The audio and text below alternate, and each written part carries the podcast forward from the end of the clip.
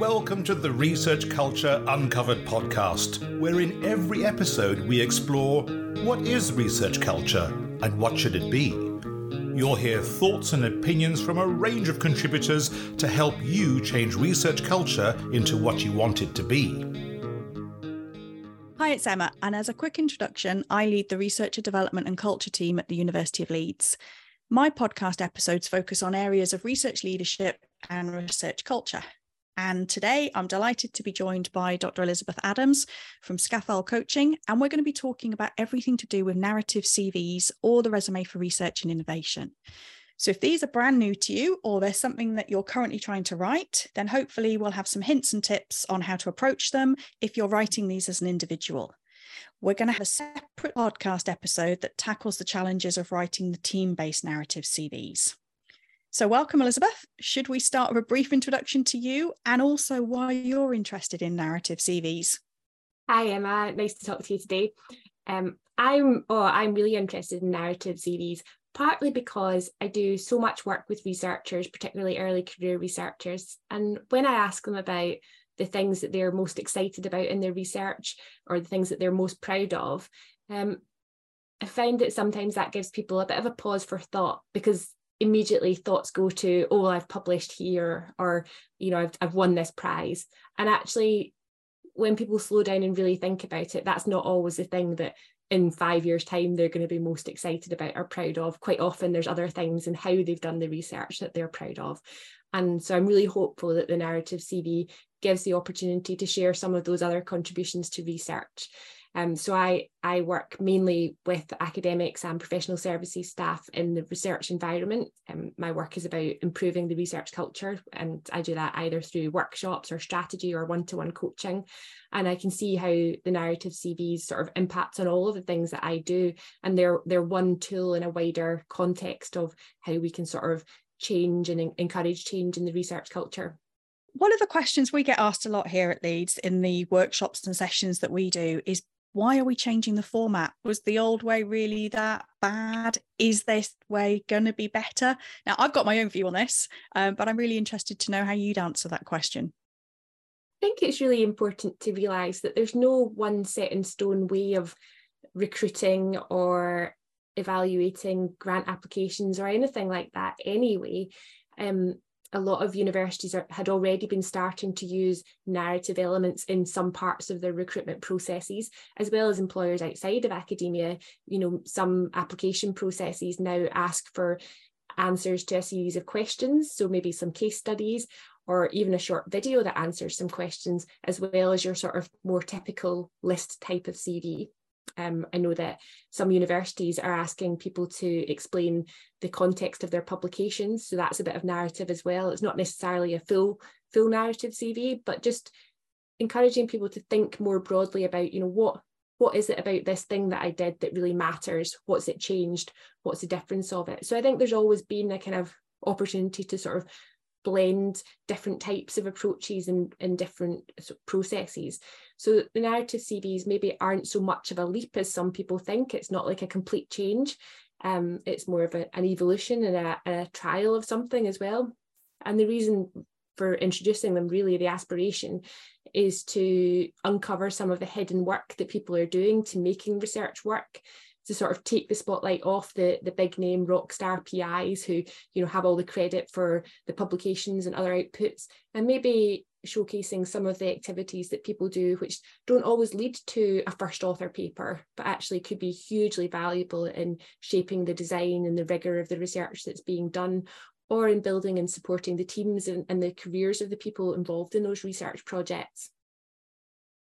So you've mentioned there quite a few of the positives, and I really agree anything where we can showcase the breadth of work that people do within research is always going to be um, hugely popular. What do you think are some of the challenges that people are going to face with these CVs? Time is the is the biggest one, and that's the biggest challenge for anyone in anything in academia, isn't it? So the time for the people writing them, particularly where English isn't your first language or you're not used to these sort of more reflective narrative approaches, or maybe where you feel challenged to sort of big yourself up and, and maybe it's not even safe for you to sort of talk in, in, in positive terms about your contributions Um, I think time on the part of the reviewers as well. You know, if someone's being handed a set of 500 narrative CVs to read, how long is that going to take them? Are they just going to default to scanning it for a few keywords or just Googling someone and, and looking up their ResearchGate page? So I think we don't know yet how long it's really going to take to get to a balanced view. We don't know how people are looking at these in review panels. There's very little sort of data and evidence about how they've been reviewed and assessed within the wider context of the rest of a grant application. And I think there's a lot to to sort of work through there. I mean, these are these are one tool, but other parts of the system have to change to accommodate that. And you know, there really is a case, I think, for slower peer review and, and more reflective. So hopefully these will encourage some of that reflection with good chairing. They might do that. Um, other challenges, I think, is just that they've been put into the system at a point in time and trialed with fellowship applications where those individuals are at a really pivotal point in their career. And I really feel for people who are grappling with being the guinea pigs in a change. And you know, any change does upset the system a little bit. And there'll be people who are really well supported for writing those CVs from their institution or from peers and there will be people who have no support and are just trying to muddle their way through and it could have huge impacts on their career and that's obviously one of the things that we're all trying to change within our own institutions how do we support not only the people that are writing these but the people who are going to have to review them now this is an approach that's being adopted by many of the research funders in the UK particularly UKRI but there are also moves to adopt the style more more widely. So for example in promotional recruitment procedures and you've already touched on some um, industries that are doing that. Do you think this is something that is a long way off in academia or something we could see quite soon?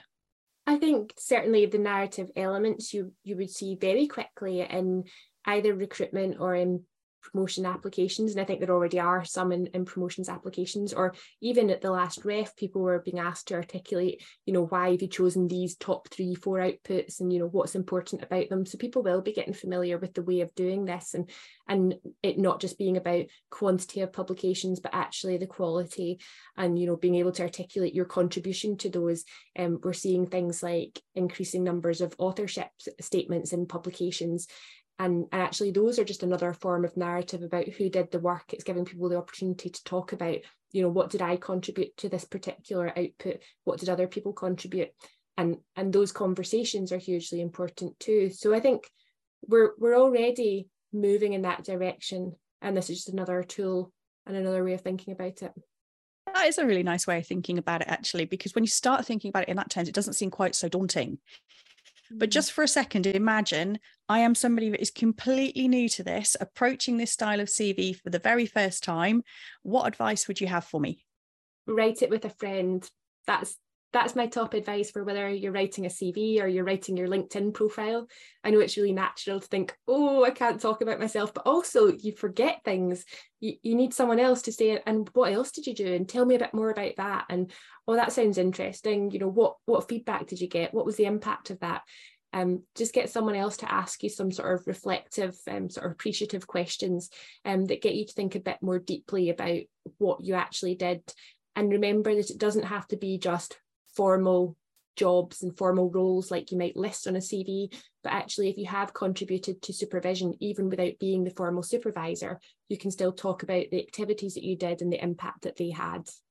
So you've mentioned there about um, the impact, and that's really important because one of the things we keep trying to say to people is it doesn't matter what you did, it's how that has contributed to other people's development or the development of the methodology. So it very much is uh, a different approach, isn't it? That that context, what they did, but crucially the benefit that it had, the importance that it had. Now, within our programs, we do a lot of career development and we know that people really struggle with identifying all of those amazing things that they do. And you just mentioned a few of them there, uh, and that they really struggle to sell that experience. They often dismiss it as not relevant or, or just part of my day job. I only played a small role in it. And you can get some of those feelings of imposter syndrome creeping in. Is this something that you think is uh, widespread that everybody goes through? I think I think it's probably a normal and, and quite helpful thing to to question yourself and you know have that those sort of imposter feelings. I mean, that's good, isn't it? Otherwise, we'd all just think we're amazing at everything and we'd not want to do any development. Um, so yeah, it's normal. And the key thing is not to let it take over, but actually, can you look for sort of unbiased um, evidence or feedback? Um, so, are there situations where you can articulate what the outcome was of supporting others, for example, or doing other types of work? Um, and if it's not quite the sort of the the evidence and the data, um, can you also ask people around you in your research group or collaboration? Just ask them to say, you know, what is it that I bring to this and how we do our work? What do you notice that i bring to to meetings or that i do that's different to what other people do? What do you like about what i bring to our collaboration? And you might get a sense of things that you didn't even realize that you do and that might help you to think about what do you want the reviewer to know? But in the case of a narrative cv for a grant it's about demonstrating that you've got the skill set and the networks and the capabilities and potential to deliver on that grant so you've got to demonstrate that you've got the right the right skills to do the public engagement or to to manage the project or manage the people and bring in different disciplines so you know if you're thinking about it in terms of i really want to do this grant because it's important i know the work's important then all you're doing is just filling in the evidence. You're not trying to write a totally separate document that's singing your own praises and just about boasting. You're just trying to provide that evidence that you are capable of delivering an amazing research project. And you also mentioned that uh, difference between what we do through part of a formal role, for example, and all of the other stuff that the researchers are doing because they just do it. It doesn't necessarily have to be formally recognized. So, when we're thinking about uh, the whole purpose of these CVs, it is to widen the experience and the examples that they can use to go beyond the contributions to just that research project. What advice would you have to people to get them to think about their broader experience, all of the things they can do, both formally and probably more importantly, informally? I think having a journal, having a notebook that you write this stuff down in uh, like all the time. I don't mean you have to spend all your time writing in it, but you know, once a week, just note down some of the things that you've done this week you might realize that actually you're contributing in a lot of different ways you know maybe you're supporting a health and safety audit or you're helping people develop new methodologies or you're writing sort of procedures for use of equipment or you're mentoring others as they start to learn how to use that equipment or you know think about all of these different things you're doing it's really hard to sit there with just a blank page and list them but if you've just got a notebook where you can write them down on a friday afternoon asking other people.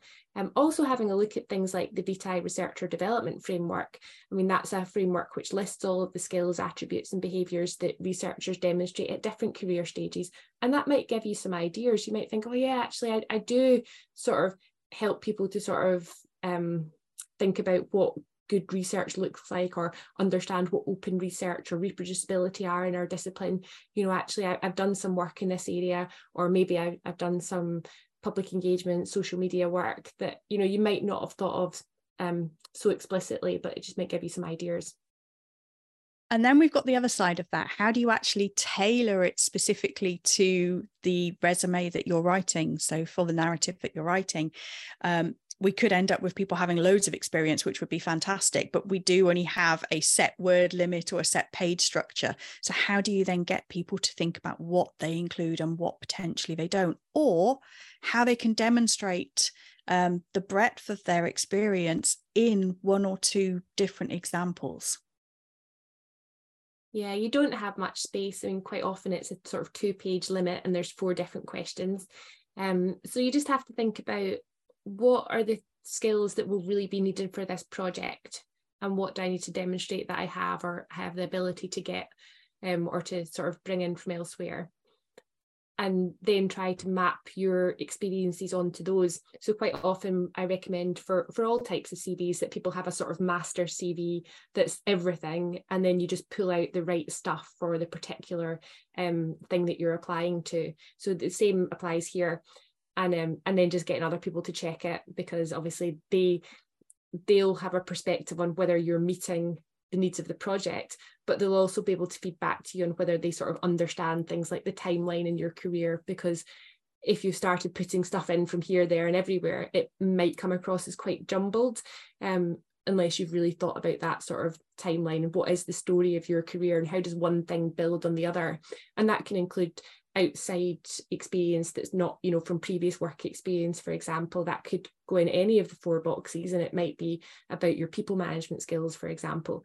Um, but just trying to make it clear that you've got these skills and that they map against the project you're applying to.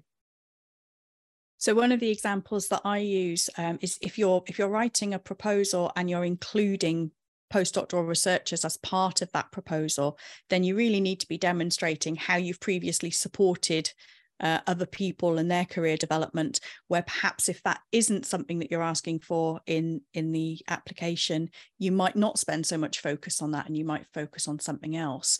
What about uh, the people who are worried that they might not be strong in every box? And i don't think many people are strong in every single box. Um, the the purpose of the narrative CVs is to to show that there's breadth in the research and innovation community in the UK and to reflect that and, and rejoice in it, I suppose. So if you have particular strengths in one area and less so in others, that could be because of your career stage, because of the opportunities you've had to date, um, because of your discipline. There'll be people who, you know, their research is really, really applied, and actually they might find it difficult to know which box different things go in because, in for some people, that might sound like a very sort of commercial focused thing and maybe they think that goes in box four but actually for them it goes in box one. And so i'd say don't stress about the boxes. It's about using the entirety of the cv to tell the story of how you've taken up the opportunities that you've had and how those build to tell the story of your career and why you're the right person. Um, and just use use the prompts as prompts but don't sort of be a slave to them that's a really good bit of advice there just look at it as a whole and not as these individual boxes because we know ourselves there is some repetition that is going to happen between those uh, those four areas so elizabeth we are almost out of time, but is there anything else that you would like to encourage people to do or to read or to try as they're starting to put these CVs together? I think to give it a chance, be positive about it. If you feel like you're writing something that feels really icky and hand wavy, like I am a paradigm shifting researcher, if it's starting to feel awful, then don't write it. And just sort of go back and think, actually what am i trying to say here? You know what is demonstrating that i can deliver this project? What evidence do i have? You, you probably won't have evidence for everything. Um that's normal. So what can you say about what your approach was and and maybe the things that you did and any feedback that you've had or just you know any any results you've seen but you won't have evidence for everything because obviously some things just take a long time to to have impact. So don't worry about that if it, if it's not possible. Just do what you can. Um, and then if you have particular sort of perspectives on the experience of writing a narrative CV, UKRI have a box where you can provide feedback. And I think they'd be really open to feedback on, you know, how this has worked for different disciplines and different career stages and in particular circumstances. So please do use that to, to feedback and feed into the system in a way that's sort of positive and, and constructive and, and helps make this a meaningful introduction. Brilliant. Thank you very much. And I would also like to plug at this stage that uh, the University of Leeds, through my team, we do have some resources available to people who are writing these CVs to help them think about the active language and to avoid some of the repetitive phrases that come out. Lots of the I did, I have, I I aimed, all of those things, and they are openly available. And I will drop a link into the show notes at the end. But that is it for today. Thank you very much, Elizabeth, for joining us to talk about these individual narrative CVs. If you are thinking about how these work in a team context, remember there is going to be another podcast where we're going to focus on those in a bit more detail. And again, that will be in the show notes at the end. And on that note, thank you very much for joining us. And Elizabeth, over to you for the final word. Uh, good luck, everyone. Enjoy. Thanks for listening to the Research Culture Uncovered podcast please subscribe so you never miss out on our brand new episodes. And if you're enjoying the discussions, give us some love by dropping a five star rating and written review, as it helps other research culturists find us. And please share with a friend and show them how to subscribe. Thanks for listening, and here's to you and your research culture.